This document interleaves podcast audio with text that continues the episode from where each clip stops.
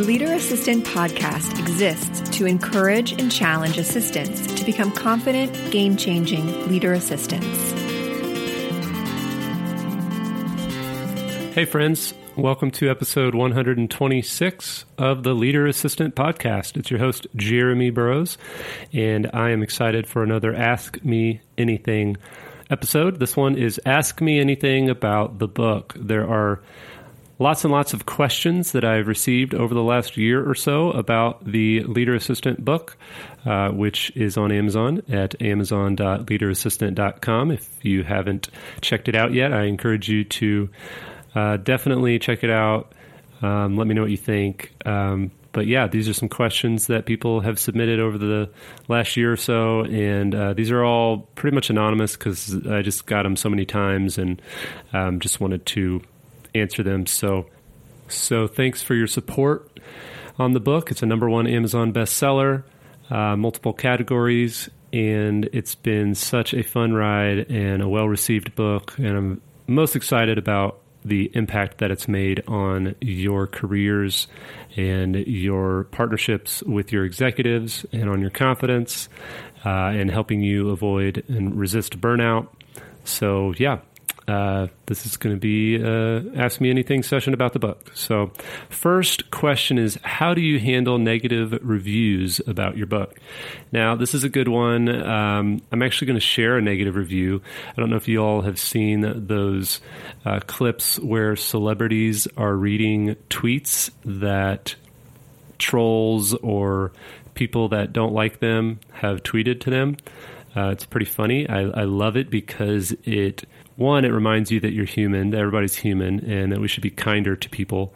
Two, it shows that these celebrities are willing to um, have fun and not take things personally and, and just are confident enough in themselves to um, participate in something like that. So, I wanted to have a little fun and I wanted to read one of the negative uh, reviews in this episode and then talk about how I handle them. So, this one is a one star review from uh, February, and the title of the review is Do Not Recommend.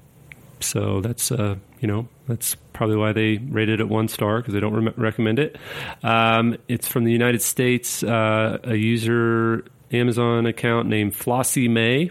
So, hi, Flossie May, whoever you are and wherever you are. Thanks for taking time to check out the book, even though if you didn't like it. Uh, the review says, I did not enjoy this book. Jeremy has a bigger budget and more authority than a ministerial assistant. Hard to relate to. So that's one of the negative reviews. Uh, one star review. Um, again, I appreciate anybody leaving reviews, even if they're negative, just because it shows that people actually tried the book out and checked it out. And if it's not for Flossie May, it's not for Flossie May. So, um, but what's interesting is, you know, t- to answer this question, how do you handle negative reviews? Well, this one was interesting for a couple reasons. And the, the kind of big picture, high level way that I try to handle them is to just to not take them personally, not to attach my worth to the reviews. So, like, if I get a one star review, I do my best to not get depressed and real and remember that it just just must not have been for them, and that's okay. This this book is not for everyone.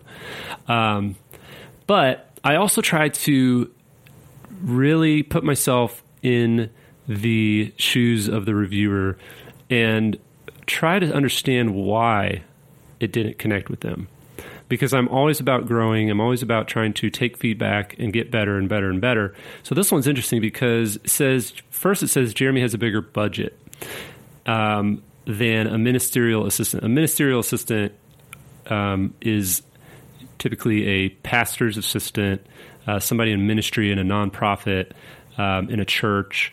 Um, which the f- kind of ironic thing is, I was a ministerial assistant for 12 years. So I worked at a nonprofit with um, a lower budget and you know all that kind of stuff. So I know what it's like to be a ministerial assistant because that was my first foray into the um, EA world. Um, and then you know they say it was hard to relate to. So I totally understand that be, now that I'm in the you know corporate world, or maybe because I was even in a large, large church, I was in a large nonprofit, um, compared to most churches in the state of Missouri. For example, we were one of the biggest churches in the state of Missouri, and there's there's just putting myself in the reviewer's shoes. I'm like, okay, they they just can't relate, and that's totally fine. Um, but I'm also taking it as okay. There might be some other issues where they don't feel they have the authority and they don't feel they have chance or hope to ever get that that leadership or that strategic authority that they see that I have. Um, and that's part of why I wrote the book is to hopefully encourage people like like this this reviewer to see that even in their smaller or you know lower budget context there's still leadership traits that you can exhibit and there's still impact that you can make. So again i try to take these negative reviews. I try to think about okay what are they really saying if they're really saying anything? And oftentimes it's not helpful at all. oftentimes, there's no feedback in it that's actually helpful. They just clearly clearly miss the mark, and there's nothing I can do about it. And it's not about me trying to do something. It's about me trying to learn and grow, um, and then also reminding myself that I'm a valuable human being, no matter what a negative review, negative review says. So we'll talk about uh, that a little bit more in the next episode when I'm going to talk about. Uh, I'm at I'm going to answer questions related to the podcast, and I've got some negative reviews um, on the podcast too. And I'll actually share a little bit more about how I've learned from those as well. So uh, the next question is uh, regarding the book is how long did it take you to write the book? And what kind of hurdles did you experience during the process? So it took me, I mean, ultimately, I'd like to say it took me four years because I started blogging four years before I published the book. And a lot of the writing that I had done was either was was really a start, a draft of the book, and so I had a lot of practice. I had a lot of writing built up, but when, from the time that I actually said, "All right, I'm going to sit down and write a book. I'm going to figure out the outline. I'm actually going to do this," uh, till the time that I published it, it was probably, let's see, I think it was in maybe September or October. So then November, December, January, February, March, April, May, June. I got to do my math. Uh, it's about six to eight months. Um, now, it was done though about two or three months before it published. It, it was a long process. So once I was actually done writing it, it still had a couple three months to before it published. So really, the the sit down and writing it portion was probably more like five or six months um, overall. So, as far as uh, what kind of hurdles did I experience? Um, quite a, quite a few, um, but the first or the biggest one I would say is just emotionally. It was very draining. It was very vulnerable to write down my some of my story, um, lots of personal uh, stuff um, that I shared. Um, in my experience and some of the mistakes I made and some of the stuff that um, with my family and um, all that. And that was really, really challenging and emotional to really wrestle with all that. But really, it was about okay, I'm going to publish this book, and people are going to not just know me, but they're going to um, either accept it or reject it. and I just really had to wrestle with okay, is is anybody going to really enjoy this? Is this actually going to be helpful? Am I wasting my time? All those kinds of doubts that you can imagine come up anytime you try to create something or even anytime you try to present a proposal or a, or, or a slide deck. Um, you know, all those thoughts came up and those fears and those uh, anxieties kind of came to the surface. So, um, next question is In hindsight, is there anything that you wished you would have added to your book. So I put a lot in there. Uh, I would say there's times where I went more at a surface level instead of really digging in and going as deep as I would have liked to. So that I, I, probably would have liked to go deeper in a few areas. However, I am happy with how it turned out, and I'm glad that I went broad and really tried to cover everything so that it could kind of be a guide for assistance. But the one thing that I wish I could have added, but it really wasn't good timing, honestly. But is I wish I would have added a chapter on working remotely. Um, now I actually do work full time remote. Uh, I moved across the state and I uh, live in Kansas City. My company's in St. Louis. My executive's in St. Louis. Um, so I actually have more experience, um, and that's happened since after the the book was published. Um, but I had worked from home off and on here and there, and so I had a little bit. But I just didn't feel like I had a lot of experience. And the pandemic, when I was done with the book, the pandemic hadn't really started yet. Uh, by the time it had published, it obviously was in the middle of the the COVID 19 pandemic. Um, but the remote stuff wasn't, I guess, as crazy in the front of everybody's mind as it was two months after I submitted the manuscript. Um, so, anyway, I think that I, at some point I'd love to maybe do a revision and add a remote working chapter in the book. Um, but we'll see. We'll see. Are you ready to elevate your career in 2024? I'm Maggie Olson, founder of Nova Chief of Staff Certification, the first of its kind online course for aspiring and existing chiefs of staff. With curriculum taken directly from on the job responsibilities, Nova's self paced learning modules provides you with hands on experience so you can feel competent and confident moving into a chief of staff style role. It's the perfect next step for executive assistants Head to leaderassistant.com slash NOVA to learn more, grab the syllabus, and enroll today. Uh, another question is How much money did it cost you to publish the book? So I know exactly how much money it cost me to publish the book. This doesn't mean that it's going to cost this much for you if you decide to write a book. Um, I hired a few different people, and I'll kind of walk through that real quick. So I hired a self publishing partner.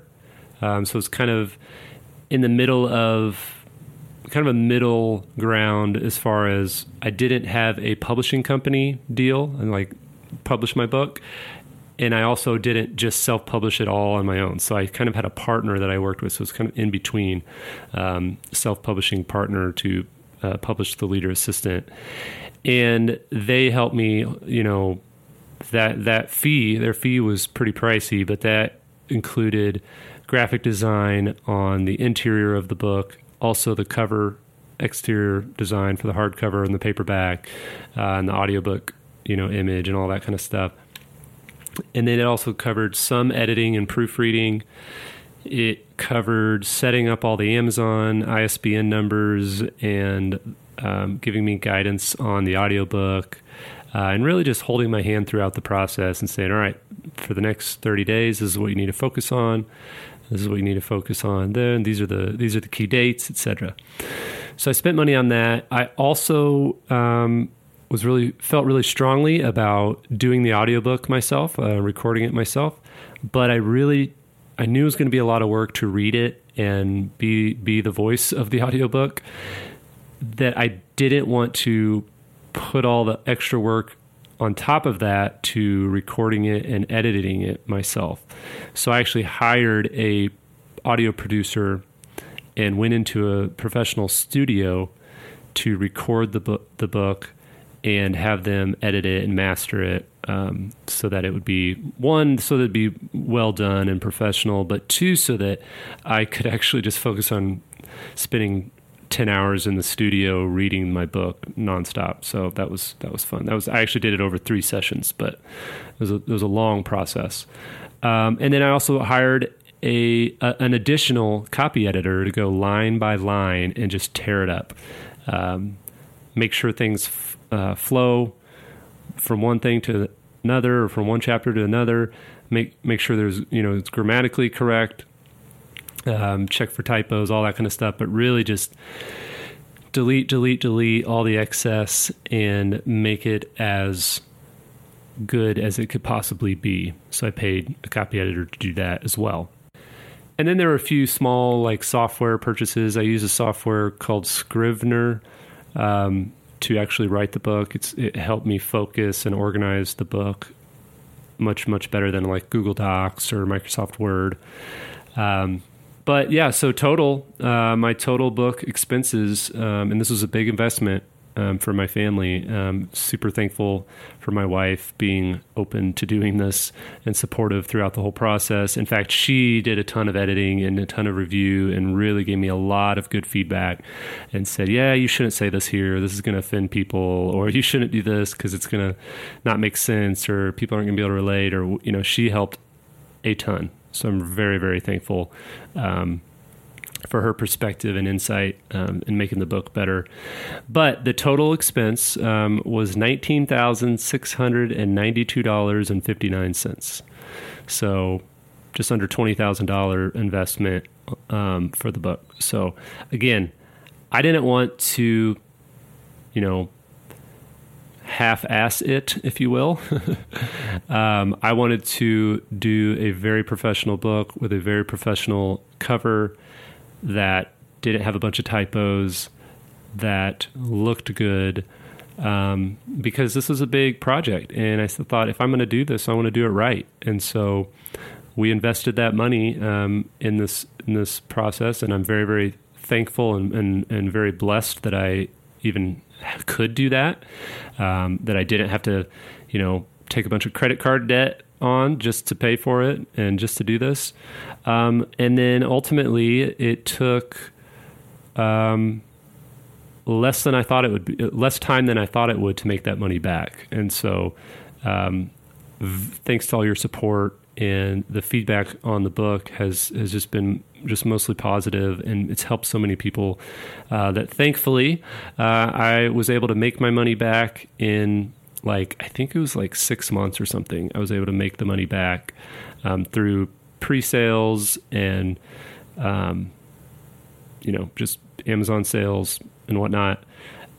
And yeah, it's been a huge it was a huge investment. And so what I wanted to say about this though is if you're thinking about writing a book, you don't have to spend twenty thousand dollars. Okay, don't let that be your uh, kind of roadblock to do this. If you really want to do it, you can do it. I've kn- I know other authors that have done it for five thousand. I know other authors that have done it for ten thousand. I you know I know you can make it work. You can do it depending on how much you want to do yourself, depending on how much your editor is. If you want to do an editor at all, you know, depending on how much the book cover is and how much help you want along the process and along the way. But um, I will say though, if you are thinking about writing a book, uh, the the best advice that I ever got, and this is exactly what I followed.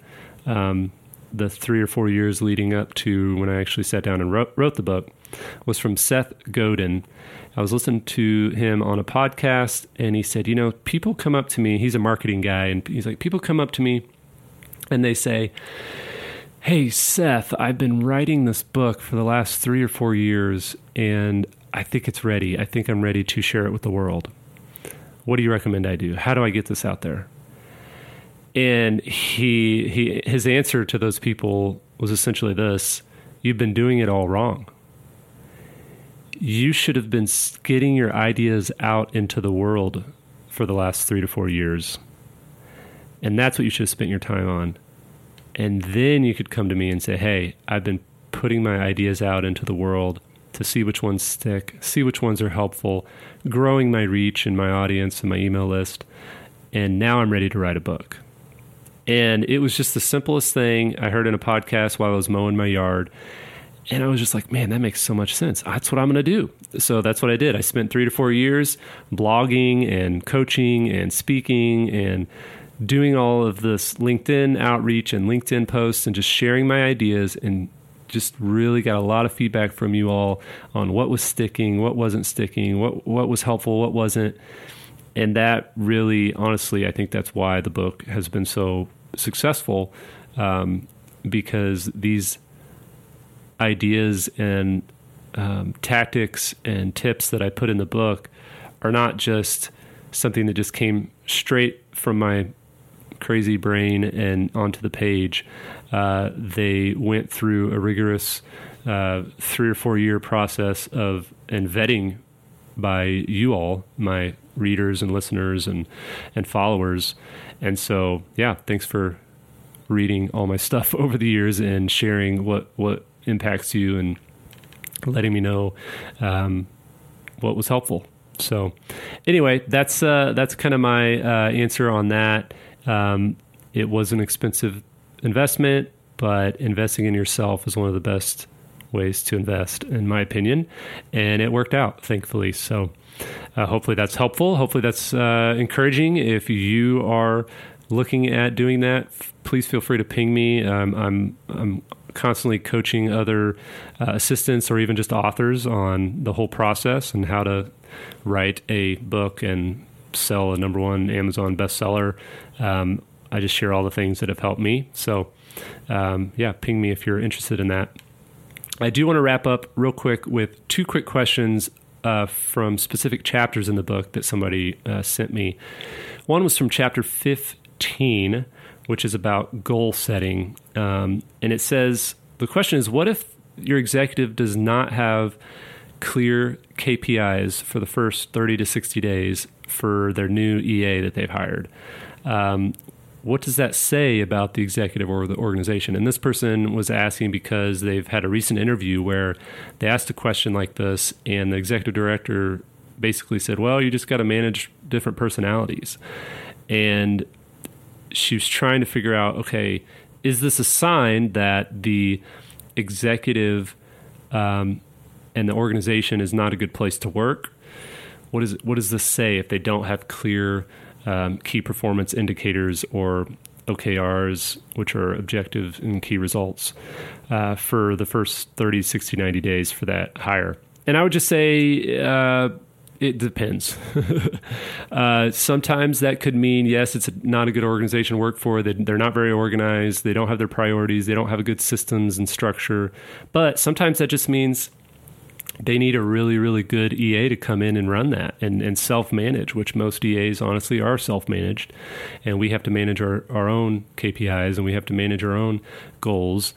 And they, this could be a huge win because you could come in and freaking own it and come up with those 90 day goals. Say, listen, this is what I want to happen the first 90 days of my when I work with this uh, executive at this new company. So, very very hard to answer that without knowing all the rest of the context, but that's my my uh, quick attempt. And then the last question was about chapter 17, which is on resumes. That's called The Perfect Resume. And um, she asks, You recommend a one page resume. How does this stay current with the times um, when most HR professionals that I've, you know, interacted with on LinkedIn have said up to two pages is perfectly acceptable. And what I would say is, up to two pages, sure, that's totally acceptable. But if you want your resume to stand out, if you want people to actually read it, keep it to one page and go to leaderassistant.com slash resume tips. That's leaderassistant.com slash resume tips um, or read chapter 17 of the Leader Assistant book and you'll you'll kind of get some good resume tips. But keep it to one page. I mean, there's plenty of things that you can leave off, uh, that you can shorten. Um, you know, even changing the font size just a little bit. Keep it to one page. You'll have a better chance of them reviewing and getting you that phone call, in my opinion. So, all right. Well, thanks for listening. Hopefully that was helpful. Um, thanks again for your support on the book. You can check it out on Amazon at amazon.leaderassistant.com. And next week's episode is Ask Me Anything About the Podcast. So I'm going to answer some questions about the podcast that you're listening to right now. So talk to you next time. Thank you for being a leader.